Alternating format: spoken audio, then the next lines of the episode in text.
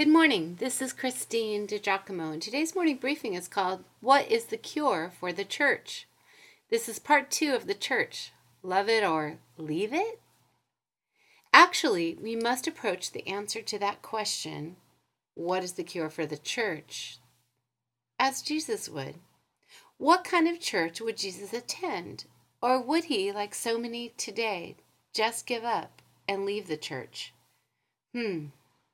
Since Jesus is the same yesterday, today, and forever, then he loves the church and he would not leave it.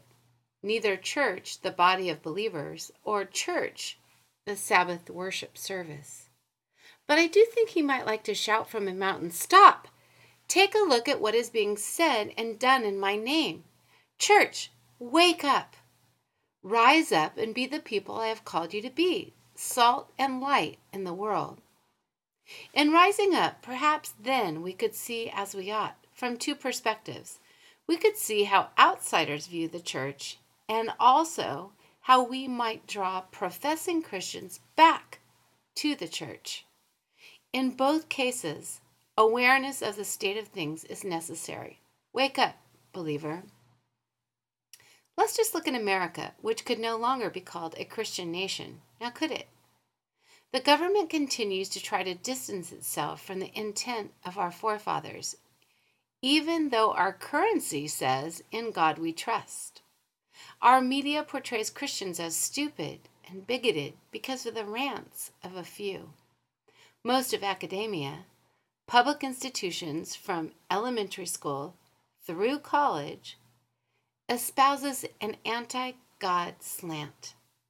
I have been devouring they like Jesus, but not the church, and have found the insights indicative of viewpoints I regularly encounter about Christianity today. Common perceptions of the church include the church is an organized religion with a political agenda. It is judgmental and negative. It is arrogant, claiming all other religions are wrong, and it is homophobic. To outsiders, Christians are the church, and the church is Christians, and we are not seen favorably. We cannot look the other way. So, the awareness number one must be this we live in a post Christian society. Awareness number two Christians, the church, not seen favorably. And yet, find someone who doesn't like Jesus. You would be hard pressed. From the days he walked the roads of Palestine to today, folks simply cannot deny that he was remarkable in every way. In fact, strike, strike up a casual conversation with someone and ask what he thinks about Jesus. Most like him. Yeah, they do. Most people like Jesus, even those who have left him. One of the saddest recollections I've ever read came from a man named Charles Templeton a preacher who packed the house in the 50s and 60s, sometimes alongside Billy Graham, but later renounced his faith. Lee Strobel, when doing research for one of his Case for books, secured an interview with him when Templeton was into his late 80s and failing quickly.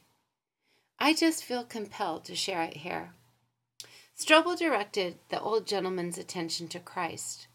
How would he now assess Jesus at this stage of his life? Strobel says that amazingly, Templeton's body language softened. His voice took on a melancholy and reflective tone, and then, incredibly, he said, He was the greatest human being who has ever lived. He was a moral genius. His ethical sense was unique. He was the intrinsically wisest person that I've ever encountered in my life or in my reading. His commitment was total and led to his own death, much to the detriment of the world. Strobel quietly commented, You sound like you really care about him. Well, yes, Templeton acknowledged. He's the most important thing in my life. He stammered, I, I, I adore him. Everything good I know, everything decent I know, everything pure I know, I learned from Jesus. Strobel was stunned. He listened in shock. He says that Templeton's voice began to crack. He then said, I miss him. With that, the old man burst into tears. With shaking frame, he wept bitterly. Awareness number three most people like and respect Jesus. And for those who have had a relationship with him, if honest, they miss him. Just like this poor fellow, Charles Templeton. Let's close with a prayer. Lord, in considering a cure for the church today, your church, we Christians must be aware of how we are being perceived. Oh God, forgive us for not reflecting well on you. Show us how to be the church that attracts outsiders and draws worshipers back, that brings home those who miss you. Show us how to live and love so as to draw people to you, for you are life. You alone are love. Amen.